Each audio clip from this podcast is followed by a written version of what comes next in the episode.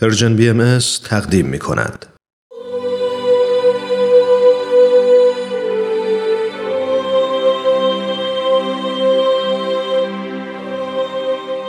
سر آشکار.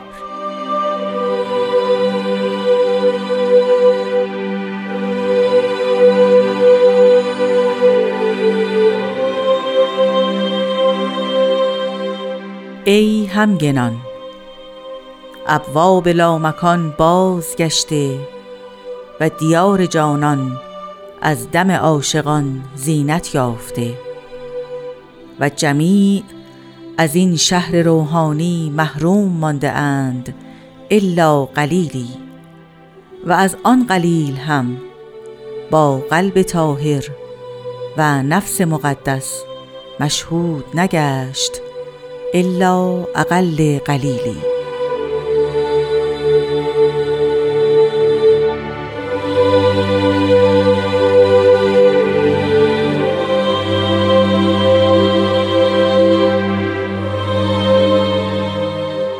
عرض ادب و احترام دارم خدمت همه شما شنوندگان عزیز رادیو پیام دوست. امیدوارم که روزها و ساعات خوبی رو سپری کرده باشید و آماده باشید که یه قسمت دیگه از مجموعه سر آشکار رو به اتفاق آغاز بکنیم. مجموعه‌ای که در محدوده زمان کوتاه خودش تلاش میکنه نگاهی داشته باشه به فرازهای کلمات مکنونه فارسی. متشکرم که این هفته هم همراه برنامه خودتون هستید.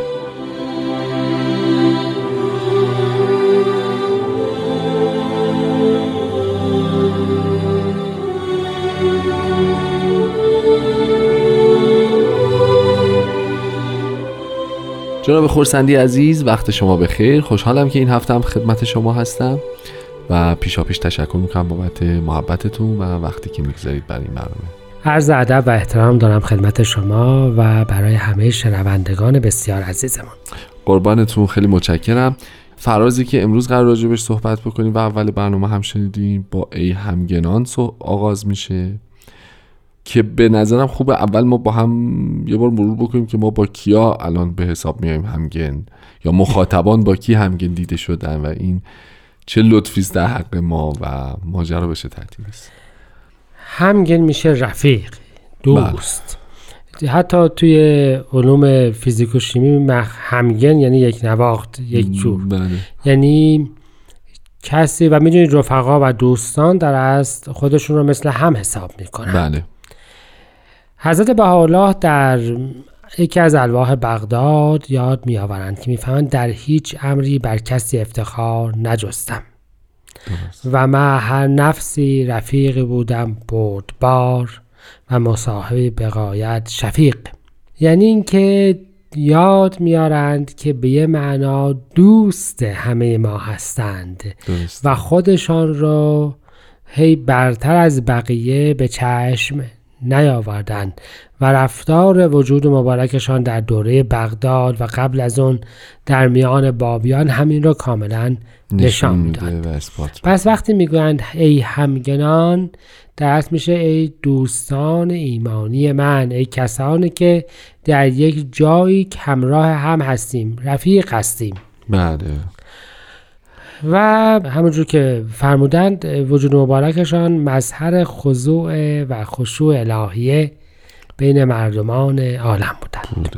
بسیار. خب پس ما ای همگنانیم. خب تا اینجاش که بسیار واسه افتخار و خوشحال است. بسیار. خب حالا ابواب لامکان بازگشته. ابواب باب در است و در معمولا اتفاقاً در یه جای مکان داره، جا داره و وقتی میگیم در بی جا یعنی این که کاملا افراد باید متوجه باشند که یک معنای دیگری داره و اگر یادمون باشه اصلا در نرفته بود که پیداش بشه. یعنی در که ما مردم به رجعت در منتظر رجعت در نبودند، اما به یاد بیارید که فضای فکری و کانتکست اسلامی اون دوره رو باب در به معنای در به حقیقت متعالی بود. درست. حضرت باب خودشون را فرمودن من چی هستم؟ من باب هستم، من اون دری هستم که از راه اون می توانید وارد بهشت موعود شوید، وارد رضایت الهی شوید.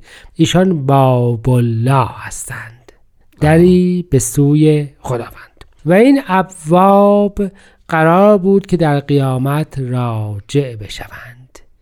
از احادیث اسلامی این بود که راه‌های معرفت الهیه که با غیبت امام دیگه ظاهراً گم شده بودند، غائب شده بودند، پنهان شده بودند، دوباره چی میشن؟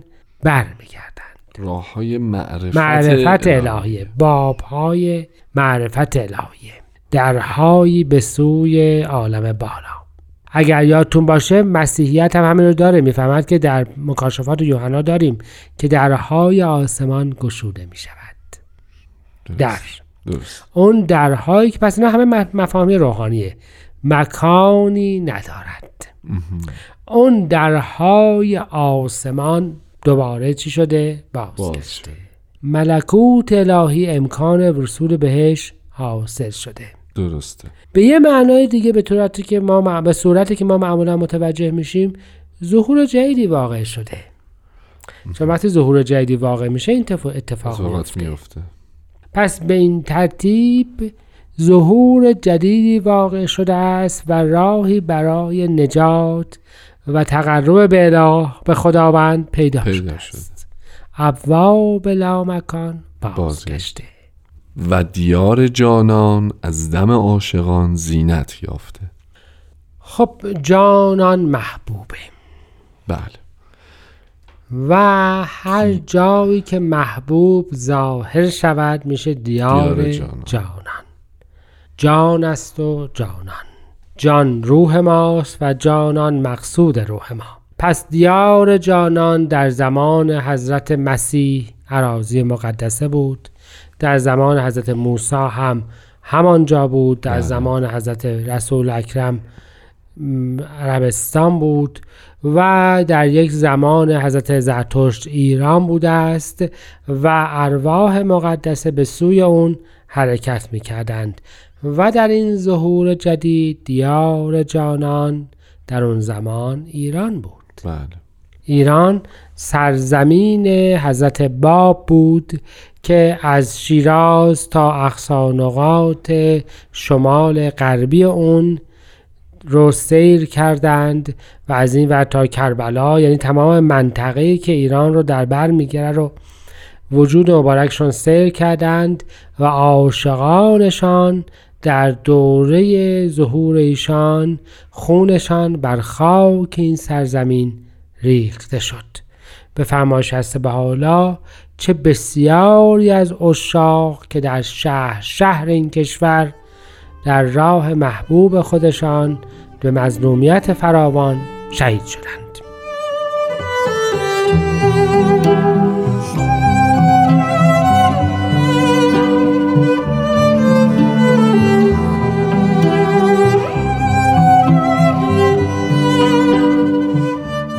دوستان خوبم خسته نباشید، با سر آشکار همچنان همراهید.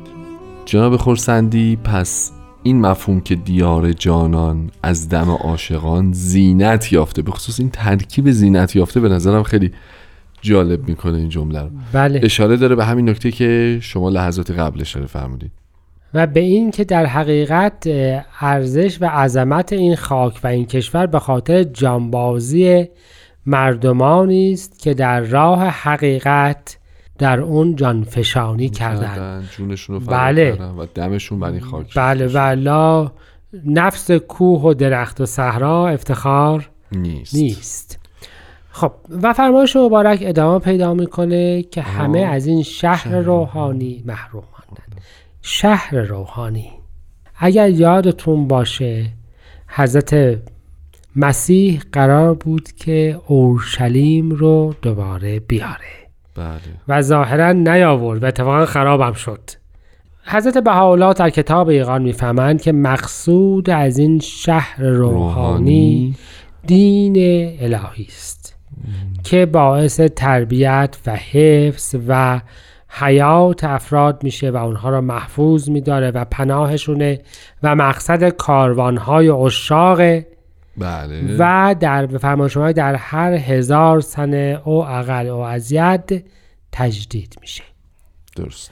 پس معنای شهر روحانی یا اورشلیم جدید در ادیان مختلفه اگر ذکر میشه، یا شهر بن موسی که قرار هست بیاد، یا هر اسم دیگری که به هر طریق شما ذکر خواهید کرد، معناش این هست که دیانت جدید میاد. و به همین ترتیب فرمودند که چی؟ اکثر مردم از این شهر روحانی محروم گشتند. یعنی در ظل دیانت جدید در نیامدن. و اون وصف تاریخی ایران زمان حضرت بهاءالله و متاسفانه جهان فعلیه. ولی از مجموع این کسانی که راه پیدا نکردن یه قلیلی ظاهراً وضعیتشون فرق میکنه. بله، یعنی یه تعدادی افراد مؤمن شدند. حضرت مسیح میفهمند که مؤمنین مثل نمک زمینند. ببینید، نمک قرار نیست به اندازه حجم خود غذا باشه، ولی اون غذا دیگه نمیشه خورد. بله. ولی مقدار کمیش باعث تغییر طعم و مزه یه غذا میشه. یعنی تعداد کمی از مؤمنین هم میتوانند که فضای عمومی یک امری رو، یک کشوری رو عوض بکنند، به کلی دگرگون کنند. و به همین جهت ماها قرار هست که نمک زمین باشیم، در هر جایی اقلن اونقدر باشیم که فضای عمومی تغییر حالت بده، بهتر بشه. پس به این ترتیب تعداد معدودی از افراد به نسبت کل مؤمن شدند.